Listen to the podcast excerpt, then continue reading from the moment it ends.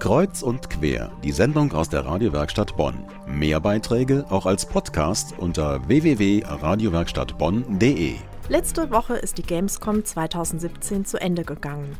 Die weltweit größte Messe für Computer- und Videospiele.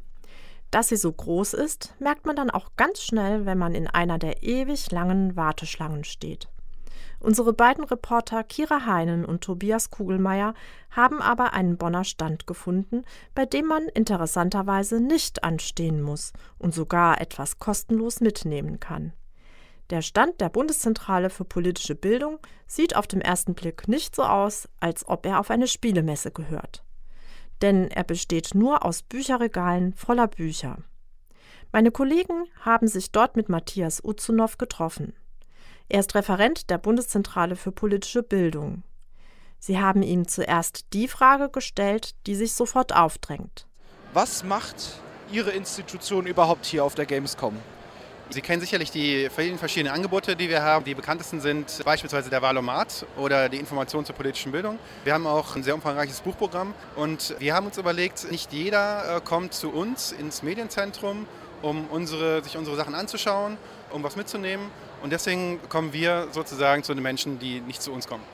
Mir ist schon aufgefallen, der Stand, in dem wir jetzt stehen, ist so ein bisschen bibliothekmäßig aufgebaut. Viele Bücher, viele Schränke. Lockt das die Leute an? Ja, und zwar ist das Angebot heute, dass jeder sich ein Buch kostenfrei mitnehmen kann. Die Bücher sind allerdings äh, vollkommen unsortiert, das heißt, die Regale laden zum Schmökern ein und ganz beiläufig lernen dann die Leute auch das Buchprogramm der BPB kennen. Das ist ja jetzt nicht wirklich Gamescom-Thema hier. Hier dreht sich ja viel um Computer, Gaming und so weiter. Gibt es denn auch junge Leute oder sind das eher so ältere Leute, die hier vorbeigucken?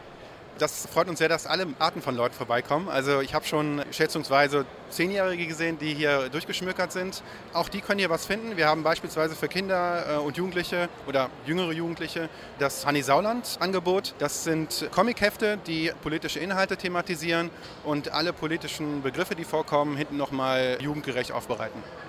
Direkt auch eine politische Frage hinten dran. Was halten Sie davon, dass Angela Merkel dieses Jahr das erste Mal die Gamescom eröffnet hat? Ich denke, dass es durchaus eine Aufwertung für die Gamescom ist und auch für das Medium als Ganzes. Von daher denke ich, kann man das durchaus begrüßen. Was halten Sie eigentlich generell von der Gamescom? Die Gamescom ist natürlich eine sehr große Messe geworden mittlerweile, ist ja über die letzten Jahre stetig äh, auch gewachsen. Und natürlich ist die Messe sehr voll. Also gerade die Entertainment-Hallen, in denen wir uns jetzt nicht befinden, sind sehr gedrängt. Da ist natürlich sehr viel los.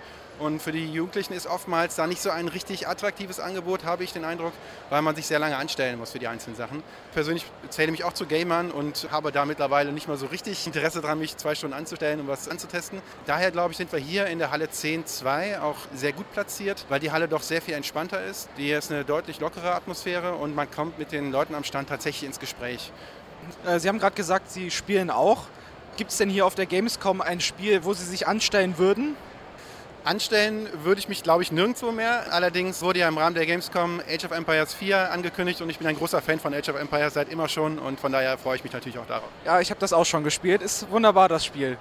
So, meine letzte Frage ist, wie vermittelt man politische Inhalte in Spielen? Geht das überhaupt? Gibt es da schon Beispiele für? Ja, also Games unterscheidet sich natürlich sehr stark vom Medium her, von einem Film oder vom Buch, weil ja Games interaktiv sind. Deswegen ist es eine besondere Herausforderung, politische Inhalte in Spielen themengerecht aufzubereiten. Wir versuchen das allerdings dennoch und haben dazu letztes Jahr einen Game Jam der politischen Bildung ins Leben gerufen. Ein Game Jam ist eine kurze Veranstaltung von ungefähr drei Tagen, wo Spieleentwickler zusammenkommen und versuchen, zu einem vorgegebenen Thema Spiele sich auszudenken und vor Ort zu prototypisieren. Und das haben wir gemacht und dabei ist unter anderem letztes Jahr das Spiel Moderate Cuttlefish rausgekommen. Das Spiel wird hier auf der Gamescom auf dem Stand der Deutschen Welle Akademie präsentiert, gleich da vorne, und kann dort ausprobiert werden. Und da geht es darum, einen Stream von Social-Media-Beiträgen darauf hingehend zu prüfen, ob es sich um bei umstrittenen Themen und sehr scharfen Wortäußerungen noch um freie Meinungsäußerung handelt oder bereits um Hate Speech oder Straftatbestände. Matthias Uzunow hat uns einen Einblick in den Stand der Bundeszentrale für politische Bildung verschafft. Anscheinend kamen doch ein paar Besucher an den Stand und die Bundeszentrale hat auch einen direkten Bezug zur Spielewelt. Meine Kollegin Kira Heinen und Tobias Kugelmeier waren nicht nur mit dem Mikrofon auf der Gamescom unterwegs, sondern auch mit der Kamera. Was Sie mit der alles eingefangen haben, das können Sie sich auf unserer Internetseite anschauen unter medienwerkstattbonn.de.